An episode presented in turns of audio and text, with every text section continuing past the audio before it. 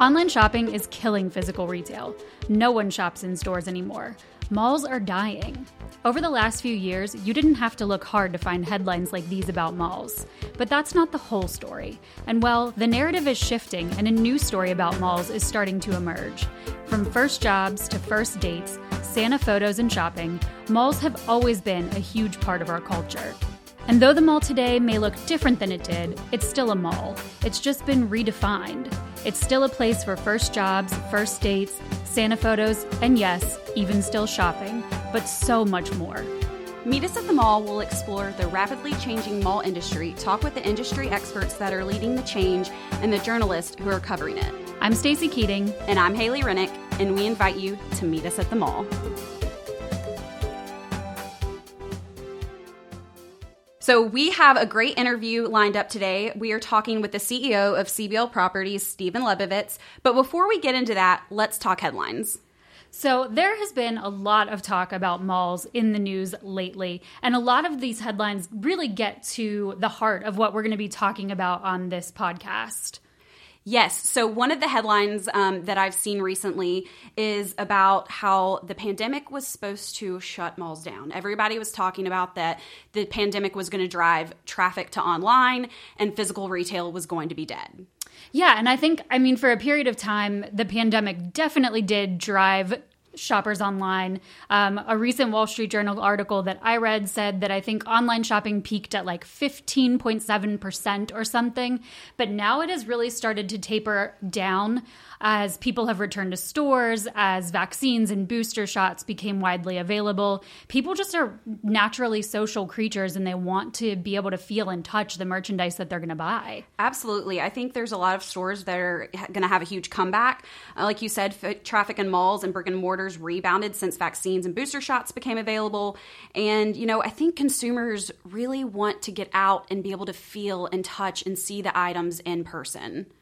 And you know, it's really funny because for a long time we have talked about in the industry clicks and bricks or clicks over bricks or whatever, omni channel retail. Um, but there's another recent article from the Wall Street Journal about how bricks might actually be a savior for online retailers because you can only reach a certain threshold of sales when you're online and it's so expensive to acquire new customers online. You know what? I think I read that exact article and I think um, Facebook said that they saw a 30% increase in their ads targeting the consumers and i mean that's 30% is huge yeah and if you think about it when you locate in a high traffic mall or another shopping district you get that benefit of discovery from customers that are just passing by your storefront Oh, for sure. And so, actually, so there's this great quote that I um, read in that exact article. And so, um, it's actually from Jeffrey Raider, co founder and co CEO of Harry's Incorporated. It's a consumer packaged um, goods, and I'm basically I'm going to kind of sum it all together. But he said that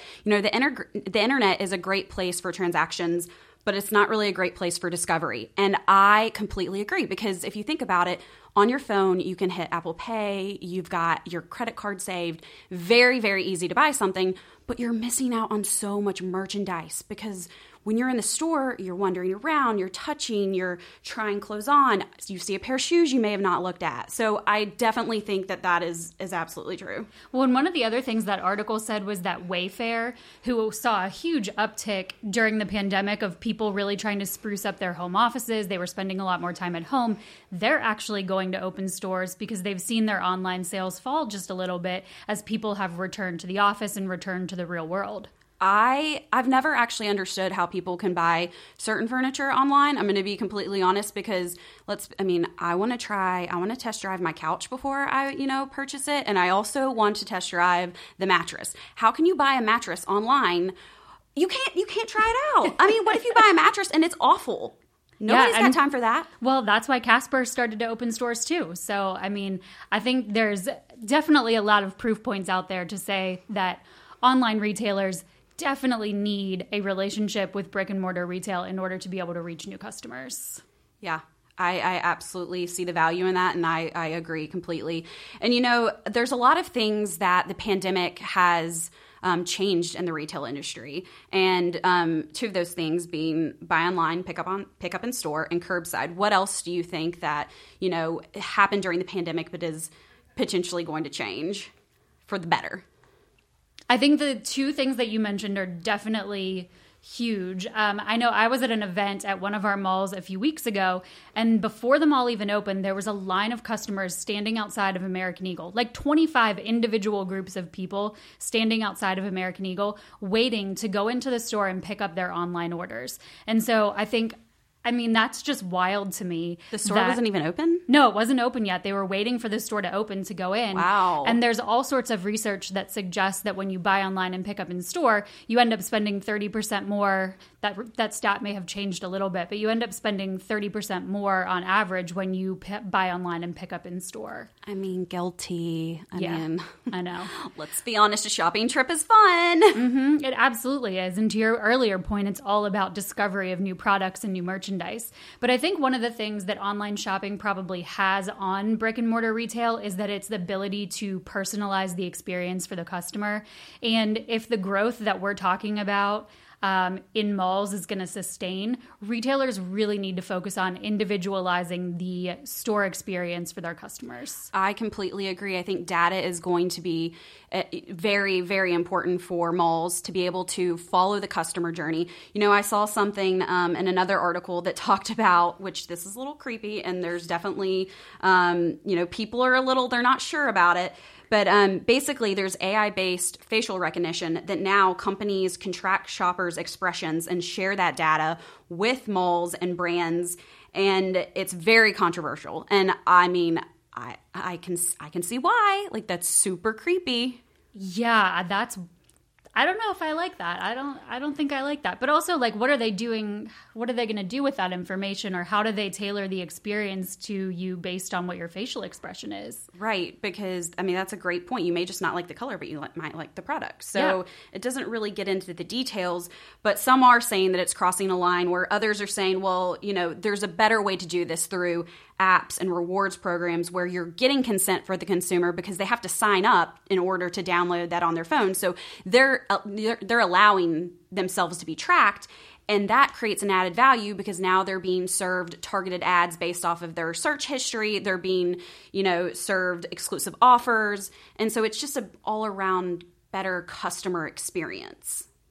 That makes sense. And I think there's things that malls themselves can do because a lot of this really falls to the retailer, honestly. Like we we don't have a loyalty program at CBL for our malls. We've talked about it at length about the benefit Yeah. of having a, a loyalty program, but it's really like customers are loyal to the retailers. And so a lot of this personalization really falls to them. But there are certain things that malls can do through Wi Fi, through potentially creating their own apps for their shopping centers that can help to personalize the experience for customers. Yeah, absolutely. And even using SMS programs is is another way to get a hold of those consumers because I mean, millennials all, I mean, let's be honest, everyone's on their phone these days. Everyone has their phone. So that is the best way to really serve a an ad or even just an offer directly to the consumer right then right there.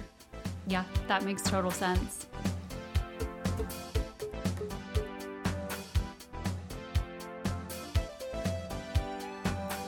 We are so excited to welcome our first guest, the CEO of CBL Properties, Stephen Lebovitz. Thank you so much for joining us, Stephen. We're so excited to have you here. Well, thank you for inviting me. I'm excited to do this, and I'm excited to be a part of the first podcast. We, we talked earlier about how we've been anticipating this moment and kind of planning this for so long, so we're glad to see it finally come into a head. Yeah, definitely. So let's go ahead and just jump right into it. Um, the last few years have been interesting to say the least, but before we dive into that, we were wondering if you could just start out by giving us a little background because your family has been in this industry for decades. Absolutely. So, my grandfather, Mose Lebovitz, was truly one of the pioneers in the shopping center business. And he started with a drive in theater screen in Chattanooga that blew down in a big storm and decided to build the first shopping center in Chattanooga, which became Eastgate Mall. And uh, from there, that became the family business. And I think my dad, who CBL um, is named after, Charles B. Lebovitz, uh, started with him right after. And he had thought he was going to have his career in the movie theater business, which is what our family did before. But instead, they transitioned into shopping centers and started building them across the Southeast in the 60s. Wow, what a legacy. So, what do you think was so special about the mall industry at the time that, that made it turn into what it is today? I think my grandfather was a true visionary, and he saw the trends, um, the interstate highways, the, suburb- the suburbs, and the um, growth in the suburbs that was occurring. And he felt like that was going to create an opportunity for a new kind of experience and for shopping to spread into the suburbs. So he took that and he translated into a business opportunity. So those developments have changed considerably since they were first built. Um, how do you think the role the mall plays in their communities has changed over time, or has it changed? The mall, when it was built, played a really important role in the community. It was the largest employer, it was the largest payer of real estate taxes. And at the time, most retail had been downtown and it started transitioning to the suburbs. Um, when I started in the shopping center business, which is in the late 1980s, to date myself, um, there were um, hardly any boxes Walmart and Home Depot were really just starting to grow. Um, Kmart was huge. Um, you had the department stores, but you didn't have outlet centers. You didn't have lifestyle centers. You certainly didn't have online shopping. So the mall had a big market share when it was originally built. And then over time, as shopping has gotten bigger, there's just been so many other formats that have come in and provided competition and also complementary uses to the mall. So let's talk more about those uses because, like you said, when people think of a traditional mall, they think of the the anchors, the department stores, the big boxes, but that has evolved so much, especially in the last you know five five to ten years. So can you touch a little bit on that? The mall has changed so much in the last ten years. Um, the malls, when they were first built, it was almost a cookie cutter approach. They all looked the same. They looked like a big egg with the ring road around it and the mall in the middle, and they had department stores at the ends as barbells and the mall in between with the specialty stores. And we could go to Las Vegas for our annual convention and do 90% of our annual leasing because the same stores were expanding throughout the country. They were coming into the malls, and the malls were first built with that formula, and they worked great and over time, like I was saying, with all the new competition, there was a lot of transition in retail. And so finally, starting in the 2000s, the mall made changes, and it was precipitated by the downfall of some department store chains like Sears and Bon-Ton and companies like that who um, just uh, ended up uh, going bankrupt or going out of business. And we started looking at what do we do instead of department stores? And we don't need five department stores in a mall anymore. We can get creative and come up with new uses. So that really started this whole process of rethinking what the mall could be. And now that's even accelerated in the last few years so I've got some stats. Since 2015, CBL has completed more than 50 redevelopment projects, and the majority of those uses are things that would have never been considered as part of a mall before. Can you talk a little bit about some of those new and exciting uses? So I remember going to an ICSC trustees meeting in probably around 2010, and someone was talking about how they've got a mall and they're going to have Target come in with Nordstrom, and they were like, "Isn't that unbelievable? Isn't that crazy?" And that was kind of the mentality then that that would be totally breaking the mold. And beyond that, the mold has been broken even further, and, and we've we've been a part of it. It's exciting um, that we've added all these different kind of entertainment uses. That became um, a really popular use to add to the malls, and we've done a lot of those. And then just adding service and value and medical and just so many different kind of uses to broaden the mix of the mall. And it, it's all about offering an experience for the shopper to come and do different things that they can't do anywhere else. And the mall combines all these uses, and that's what draws people to, to come to them. And we got to keep innovating and keep coming up with new uses. Okay, so let's shift gears just a little bit and talk about the last couple of years. Um, for the industry, it's been very disruptive with the pandemic. For CBL, we filed for bankruptcy and emerged from bankruptcy in late 2021. Um, so, can you talk a little bit about how those two things impacted CBL, the retail industry in general, and just kind of the impact that they've had on our company? So that's a, there's a lot There's a packed lot into that Loaded question. question. I'm not quite sure where Hard hitting questions Sorry. here. Where do I start? so, but um, just first, I think for CBL, it's definitely been a tough couple of years, but it's also given us a great um, position going forward. Uh, we were able to clean up a lot on our balance sheet to reduce our debt, reduce our leverage, um, to to to gain more cash, and so as a result, we're in a lot stronger financial position today than we were before the pandemic. And and I, I'd say that there were a lot of challenges and headwinds that we were facing before. Um, really coming out of the great financial crisis in 08, 09, um, the business changed a lot.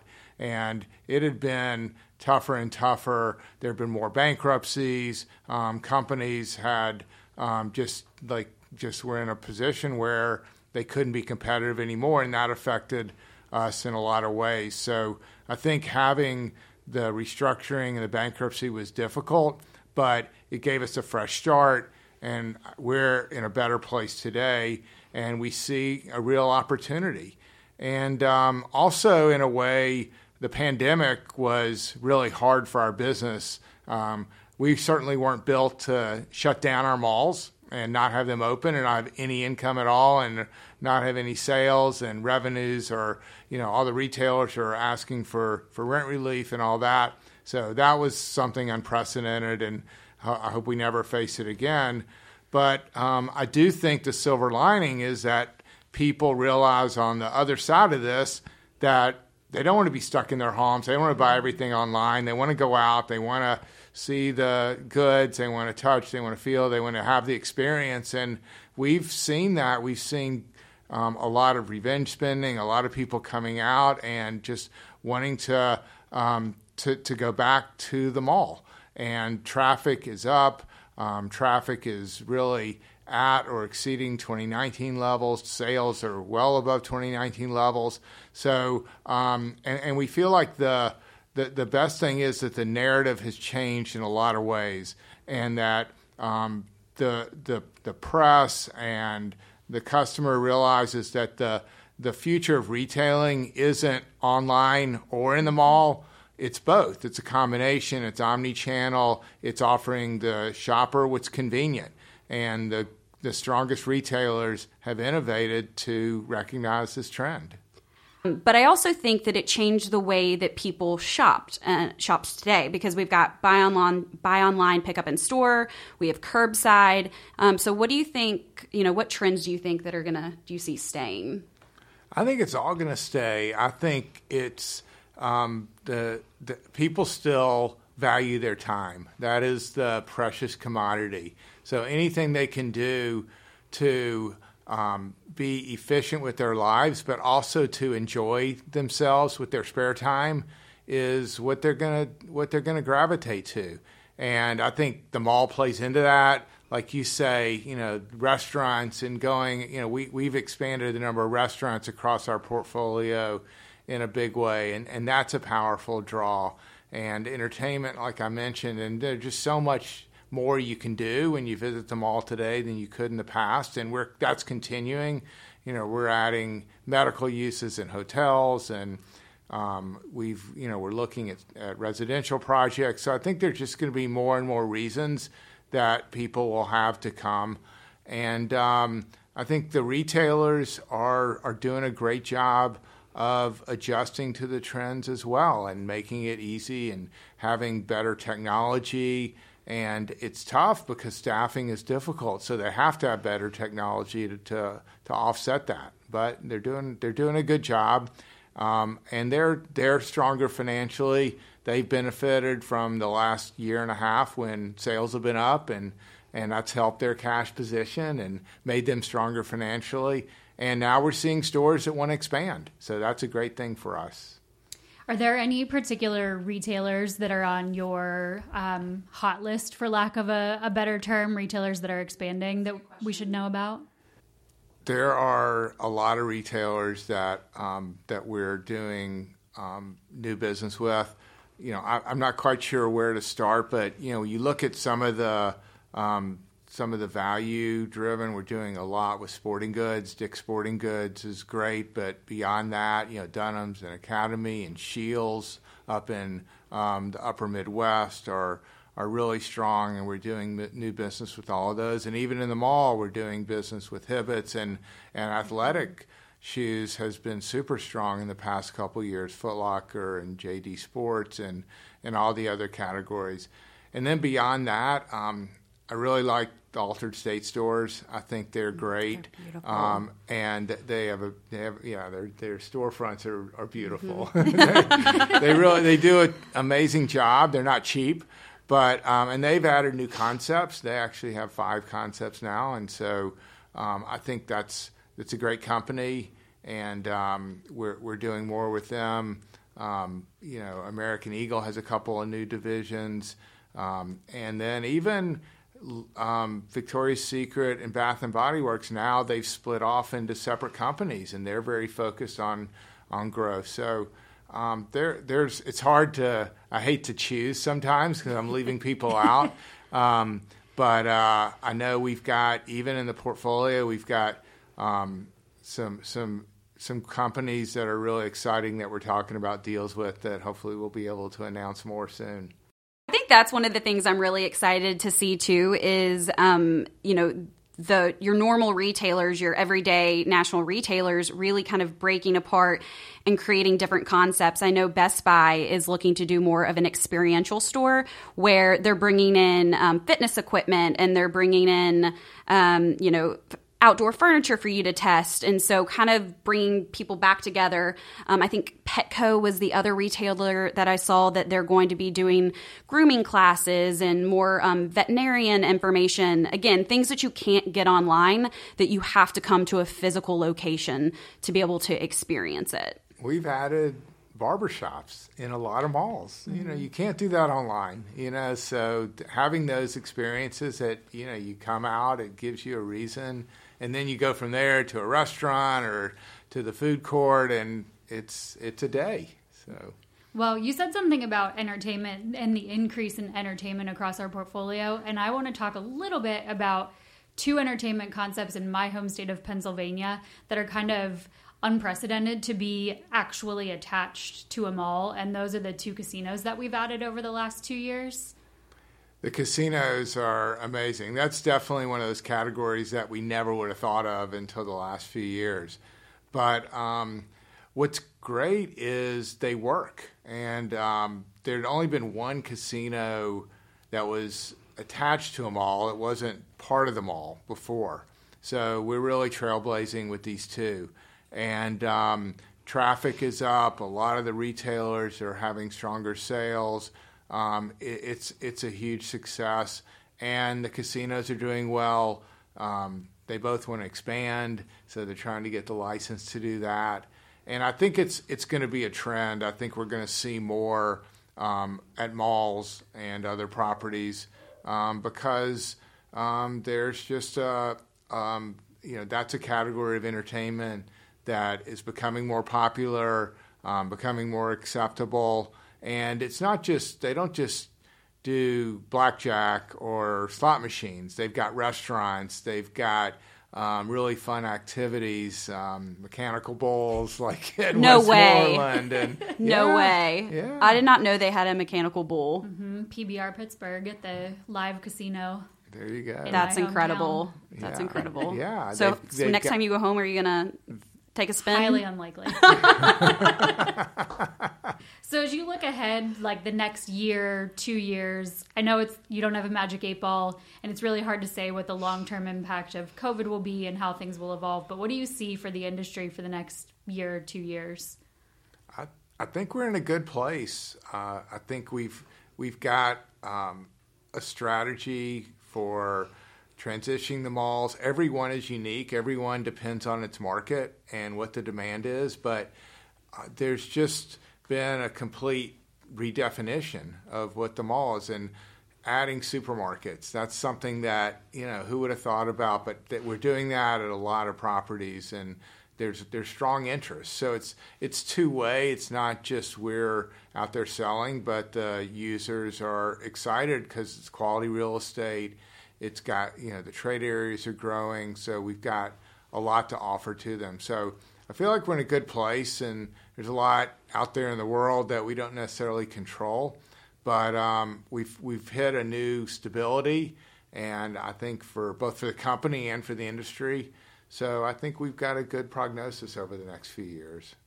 So before we wrap up, we have one final question for you. What is your first mall memory? Okay. Well, can I give a few? Absolutely. So, so my so I have I have two distinct mall memories. The first was when I was a kid going to Eastgate and sitting at the the restaurant bar. I was in a bar for drinking um, at Woolworths, which you probably never even heard of, but it was like a precursor to like Dollar General. It was like a discount store in the mall. And there was a bar. And they had a restaurant. They had a little like soda fountain type okay. ice cream bar. So I'd go sit there and I'd I'd um, I'd get a milkshake between before swim practice. That was like, uh, and then I'd that. go walk around the mall, and the mall was open air, and we had a fountain with swans and all kinds of crazy stuff that you know you wouldn't even maybe you would think of today. That was that was one. The second was not of a mall, but um, before we built Northgate here, um, our family went out and we picked corn because it was a big cornfield and we walked all no around. Way. And my dad said, "We're going to build a mall here," and I'm like, "What? What are you talking about? Where are we going to get corn?" So, but uh, and then lo and behold, he built the mall. So. I love that. I was not expecting the cornfield, so that was that's interesting. Or the bar. And, or the bar. It's not really a bar. It's like a soda fountain. It's like yeah. a kind of restaurant type thing. So the mall has really been in your in your family your entire life. Absolutely, it has, and uh, I don't think that's going to change at this point either. well, thank you so much for sitting down with us today. We really appreciate it. Thank you.